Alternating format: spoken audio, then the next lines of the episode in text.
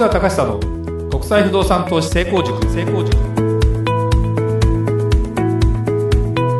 皆さんこんにちは。市川隆久の国際不動産投資成功塾。ナビゲーターの吉川良子です。この番組は株式会社国際不動産エージェントがお届けしております。市川さんこんにちは。はいこんにちは。国際不動産エージェント代表の市川隆久です。良子ちゃん、はい。このポッドキャストの収録ももうずいぶん経ちますよね。そうですね。今回何回目？80回目です、80回だね。いやーパチパチ。パチパチパチパチ。いやーもうねずいぶんやってるね、そうですうね、んこれあのーどうですか涼子ちゃん？苦労してますか？だいぶしてます。だいぶしてますか？最近どうどんな感じであれですか？最近コーナーが増えたもんね。そうですね、うん。やっぱりあの滑舌滑舌。があ滑舌ね、はい。あのー一応これ収録だから生放送じゃないからね、はい。だからでも NG は私ほとんどしないじゃない。ですかしないですね。これがねなんでですかね。やっぱり人ではないからじゃないですか。人ではない。これはあの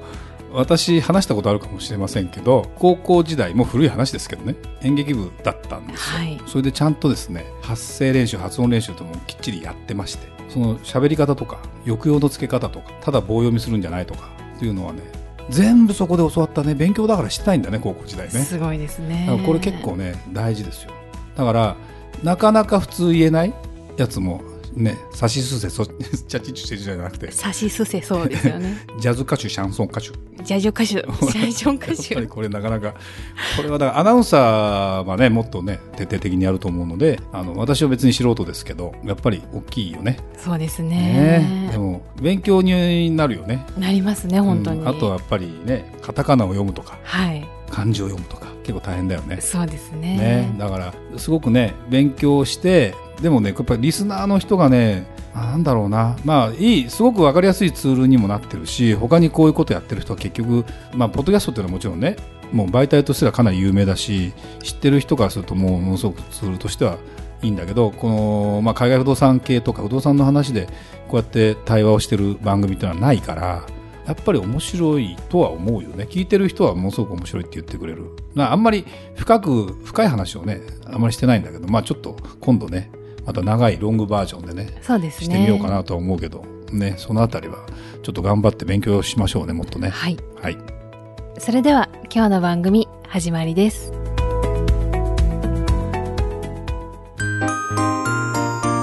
Q&A コーナー。それではリスナー様からの質問に答えるコーナーです。早速今日の質問をご紹介いたします。海外不動産の節税対策の一つであるスピード償却のことを教えてくださいという質問です。アメリカの中古木造住宅を買うとスピード償却という節税対策が使えて有利なことは知っていますが税制改革の見通しを含めてアドバイスをいただきたいと思いますというご質問をいただいております。はい。まああのたまにね何回かに1回出てくる税金の話ですよね。あのやっぱりね不動産をやっていると何を動機に不動産を買う？何を目的に不動産を買うというところの実は件数というよりも金額が一番大きいのはやっぱりね税金を減らしたいということを目的として、ね、不動産買うというのは非常に大きいなというふうに思います。はいでまあ、あの日本で言えば相続税対策ということで前も話したと思うけどもキャッシュで持っているよりは同じ金額を不動産にした瞬間に固定資産税評価額というふうに変わるのでそもそも金額税金が下がるよっていうことになってでもこのスピード償却っていうのはまた違っててで別にこれ海外不動産だからスピード償却ができるわけではなくてって話は多分ね前したと思うんだよね。日本の不動産でも別に日本の不動産に対する税制のこれ話なので外国人は関係ないし外国法人を例えば作って、えー外国の不動産買った時は適用されない。なんであくまでもこれは日本の税金ということなんですね。ただもう一回まあ復習見たくなりますけど節税対策何のために節税対策になるかというと減価償却という言葉があってですねこれが一気に償却できますよと。ある一定の年数が経ってしまった建物をついてる不動産を買うとということなんだよね。特にアメリカとか、まあ、ドイツなんかもそうなんだけども、はい。ヨーロッパとかアメリカは前も話したかもしれないけど古くなっても建物の価値が落ちませんと。でやっぱ実際に取引価格も高く流通します。もちろんメンテナンスがちゃんとしっかりしてないといけないっていうのは当然あるんだけどももともと土地代が高いというよりもやっぱり建物あってこその不動産という概念があるんですね。だから一極都心型集中型のエリアではない。人口がすごく人口密度がすごく高い。アジア系だとなかなかこれが現実的には実現しにくいんだけども特にアメリカみたく土地が広い。土地が1000平米もあってももう土地代なんていくらよぐらいの。一坪いくらってすごく安いっていうふうになるともうあとは建物の価格だよねっていうふうになってでその建物を長く長く使っていくと。でも日本だと例えば木造だと22年経ってしまうと建物の評価はゼロになるという制度があります、はい、そんで22年じゃ経って以降のもの例えば25年のものを買った場合はどうやって減価償却をするのということに関してはあの、まあ、結論から言うと4年で償却できますと。これはあの計算式はちゃんとあるので、えー、今までの対応年数に関してかける0.2をして端数をカットするっていうまあ考え方なんだけどもそうすると4年間でできますよと。で建物の割合が8割とか大きいので買ってその分の1年間で4分の1は減価償却できると思えば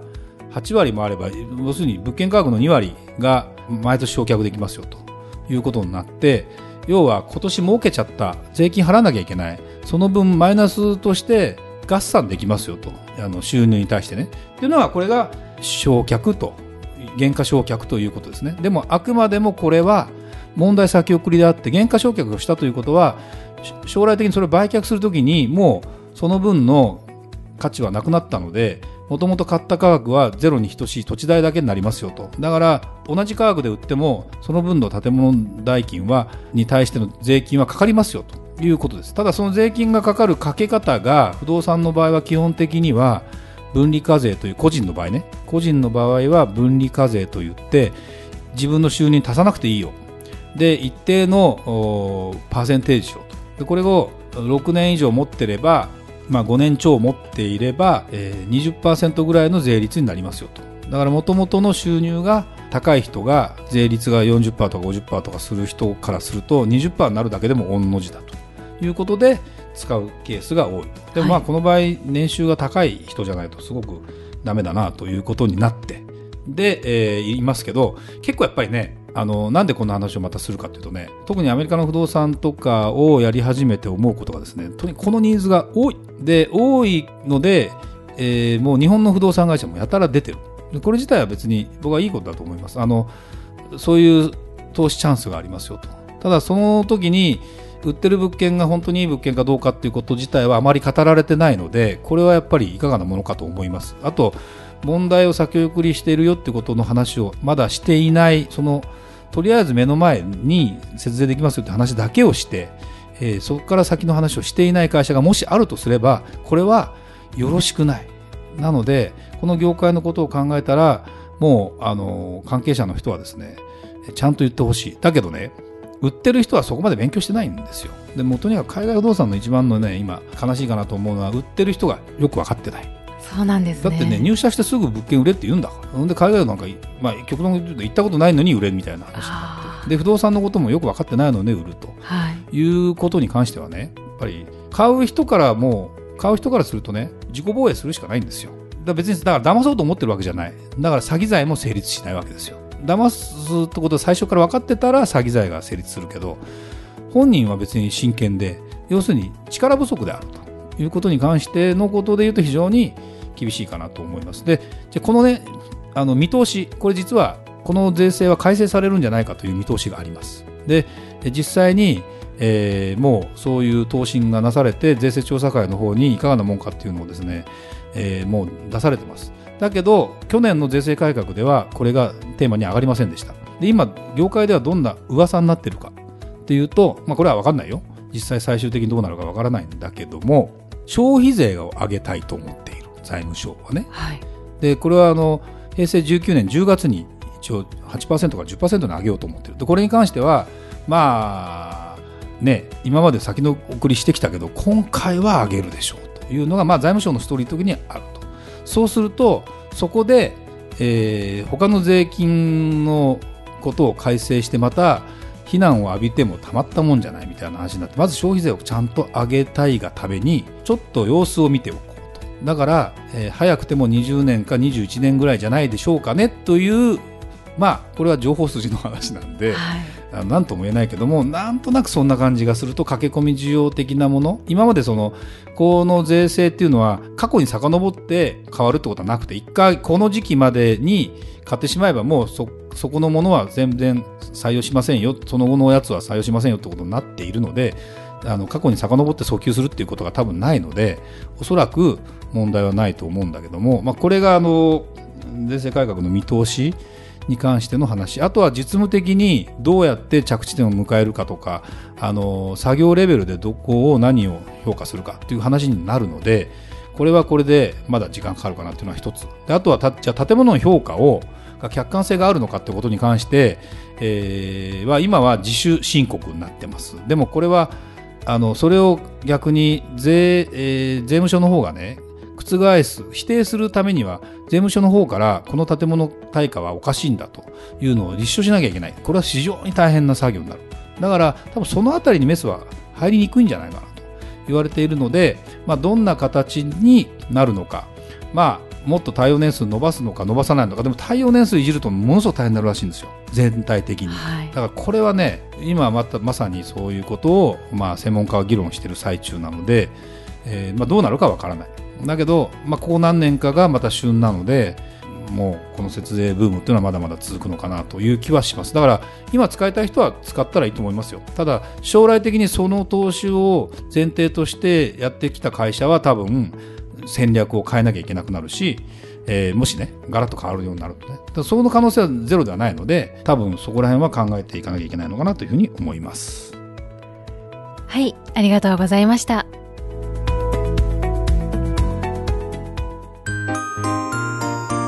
吉川良子の調べてみました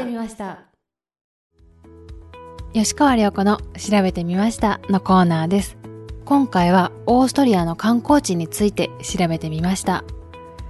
オーストリアには世界遺産や芸術に関する穴場観光スポットがいっぱいです。えー、まずは首都ウィーンにあるシェーンブルン宮殿と庭園群ですね、えー、世界遺産に登録された宮殿と庭園でオーストリアでも人気の穴場観光スポットだそうです。え、宮殿は黄色を基調とした建物でその豪華さは他に類を見ないと言われています。え次にご紹介したいのはハルシュタット湖です。このハルシュタットが世界で最も美しい湖畔の街として世界遺産にも登録されるほど美しい湖としてとても有名な観光スポットだそうです。え湖に映し出される家々と周りの山々の景観は息を飲む美しさだそうで、オーストリアに行ったら絶対に訪れるべき人気穴場スポットだそうです。えー、最後に、ザルツブルグですね。えー、ザルツブルグはオーストリアの有名な人気穴場観光スポットが集結しているエリアで、かの有名なモーツァルトの聖歌やサウンド・オブ・ミュージックの舞台となった場所もこのスポットにあります。他にもミラベル庭園、えー、ゲトライ・デ・ガッセ、レジデンツ広場など見どころ満載のスポットがあります。私はもうあの動産を見るの精一杯だったんで観光してないんだよね、はい、そうなんですね。今度ねやっぱりしたいねあの特に自然との調和が美しい建物だけばっかり見てるんじゃなくてその山とかがね景色として入ってきたりするとものすごく綺麗だね。いいですね。だからやっぱヨーロッパの景観っていうのはものすごくいいなと。だ季節間違えると寒いからね。あそうですよね。夏系がいいんじゃないかなという気がしますけどね。